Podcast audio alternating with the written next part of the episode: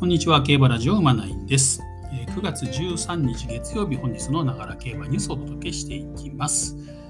本日も3問です。まず1つ目ですね。まあ、先週のレースの振り返りをしたいんですけど、その前に1つ。フランス G2 フォフォワ賞ディープボンド逃げ切り部員と大久保調教師、今日の馬場はベストコンディションと。12日、フランスのパリ・ロンシャン競馬場で行われた G2 フォア賞 2400m。日本から参戦したディープボンド、オスの4歳が逃げ切って勝利と。前哨戦を最高の形で制し、本番の凱旋門賞に最高の形で向かうことになったと。最高最高って言ってますね。はい、2着は今年のサンクルー大賞を勝っているブルームと。好スタートを切ったディープボンドは無理に抑えず花へと、誘導したクリスチャン・デムーロの手腕も素晴らしかっただろうし、え追い込むことが難しいスローペースになった展開が向いたことも確かと。だが、初のフランス遠征はあっさりと克服し、エルコンドルパサー、オルフェーブルが制しているフォア賞を勝った意味合いは大きい。両馬ともに凱旋門賞は2着。フロックでは勝てないレースなのだと。やりましたね、ディープボンド。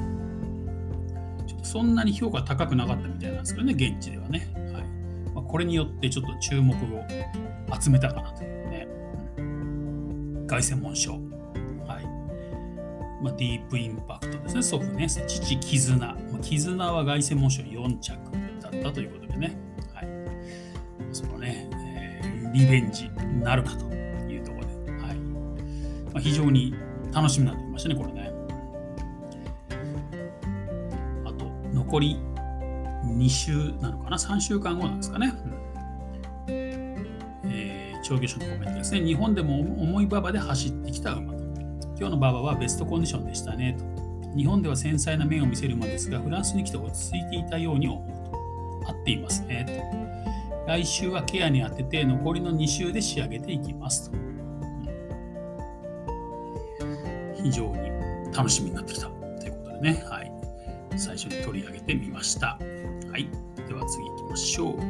次ですね、えー、セントルステークスですね、うん、日曜日のね、中京メイン。レシステンシア満点の前哨戦、ルメールも感情を爆発と。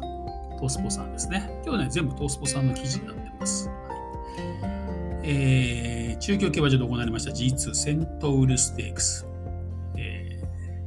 行為から直線で抜け出したレシステンシアが追いすがるピクシーナイトを振り切って V と。2度目のスプリント前挑戦できっちり結果を出してみせたと。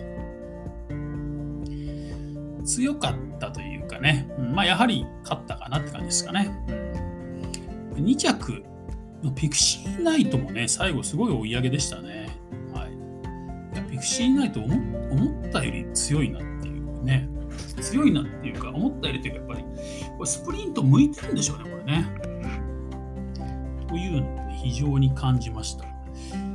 まあ、本番、ね、スプリンターズステークスに向けて、まあ、レシステンシア、ここは負けちゃいけないとこだなっていうのをね、思ってて、まあ、先週ラジオでも言ってましたけどね。うん、まあ、着差はわずかにはなりましたけど、まあ、干渉と言っていいいいようなレースっぷりだったかなっていう感じですよね。で本番に向けては非常にいいレースができたんじゃないかなと思いますね。はい、ねルメールが G2 で派手なガッツポーズを繰り出すなかなか珍しいですよね。まあ、それぐらい、まあ、会心のレースだったんですかね、これね。やっぱレシステンシアってやっぱいい馬なんでしょうね、やっぱりね。は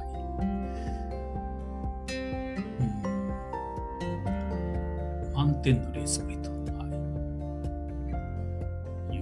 ね。やっぱある程度先行した方がいいんでしょうね、これね。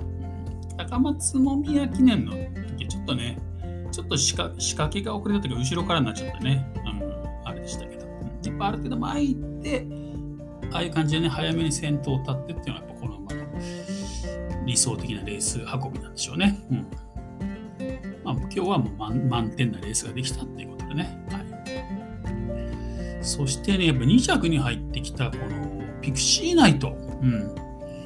この馬もしかすると一番強いかもしれないですね。今年の3歳短距離予選でね。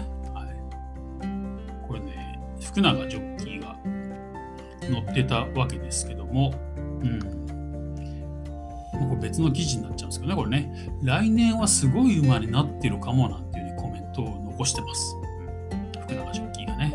はいまあ、それぐらいなんでね、要するにまだ3歳で体が完全には出来上がってない段階で、これだけの強い馬にこれだけの強いレースができたってことでね、ちょっと来年はすごいんじゃないのっていうような手応えっていうかね、感触をつかんでるっていうことですね。まあ、今年も面白いんじゃないかと思いますけどね、ここのレースぶりだったらね。もうちょっと前早くなったらありえますよね、これね。って感じはしました。はい、では最後3つ目です。えー、京成杯オータムハンデですね。一番人気グレナディアガーズは外から伸ばすも3着と川田。性格がとても難しい馬と。はい。えー、中山のね、日曜日メインレースは、えー、G3 京成杯オータムハンデでした。外回り芝 1600m ですね。戸崎啓太騎手のカテドラルがですね、えー、200m 過ぎにパー群から抜け出して刺したとですね。逃げ粘ったかに見えたコントラチェックを首逆かわして勝利。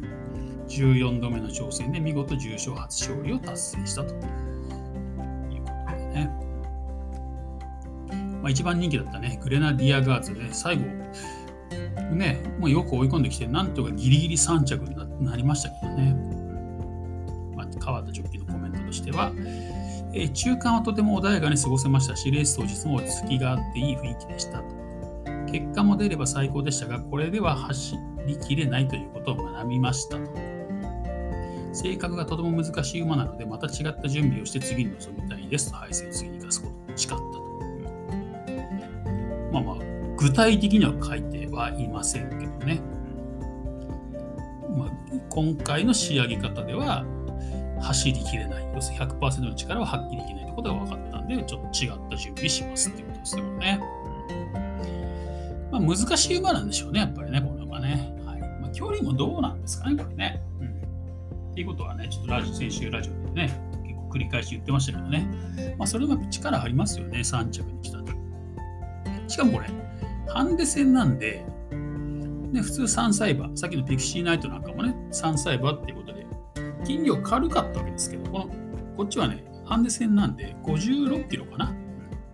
3歳ボバが56キロ背負って、まあ、あの走りができてるっていうことはまあ評価できるところかなっていうのはありますけどね。うん、そんな感じで、ちょっとこの2頭いいライバルになりそうだなって感じしますね、この短距離路線ね。はい。両方ともなんかね、1200の方が良さそうな気しますね、これね、1600よりね。うん、ちょっと面白かったかなという感じです。はい。えー、あともう一個ね、秋華賞に関してはね、ちょっと記事は取り上げませんけども、えー、ファインルージュはね、うん、勝ちましたね。うん、一番、一番人気じゃなかったんでね、最後の2番人気になってましたね、結局ね、最終的には。一番人気はね、ルメールが乗るエルエクランドールっていうのがね、一番人気になったんですけど、17着と。ファインルージュ、まあ、こちらもね、福永ジョッキーですね、やっぱりね。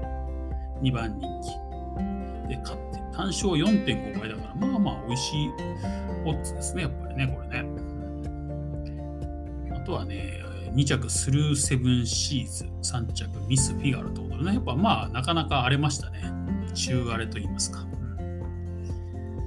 私がちょっと名前挙げてたスライリーとかは全然いいとこなかったですね。15着。オークス3着の萩野ピリナは8着。ちょっといまいちでしたね。はい。やっぱりファインルージュ、まあ強いんでしょうね、やっぱりね。まあ、今回、桜花賞ってやっぱりレベル高かったと思うんでね。あの桜花賞でやっぱり3着に来れたっていうことはやっぱ強かったってことなんでしょうね。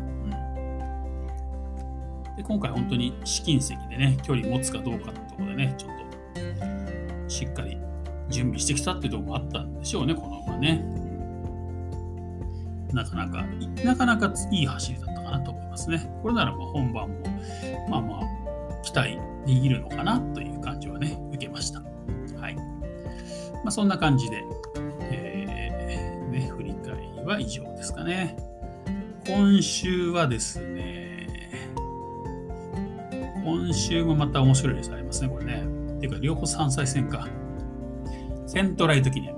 中山では、ね、G2 セントライト記念ですね。2200メートル、菊花賞へ向けてのね、ステップレース。そして中京ではね、まあ、今年は京都内ですからね、中京でローズステークス。こちらも G2 ですね、2000メートル。こちらもね、秋華賞に向けて。こっちがどうなんだ？これ、アールドビーブル、クールキャット、タガノパッション、オヌールって感じですかね。結構有力どころもぶっつけが多いみたいなんでね。まあなんかこ、ここもなんか荒れそうな感じしますね、これね、メンバー的にね。セントライト記念の今のところの予定は、タイトルホルダー、オーソクレース、ソーバリアント、ルペルカーリアみたいな感じですね。ルペルカーリアか。これの主者が難しいところだな。はい。まあ、そんな感じで今週もね、えー、面白いレースありますのでね、ちょっと1週間、うん、迫っていきたいなとます。という感じで本日は以上です。また次回お会いしましょう。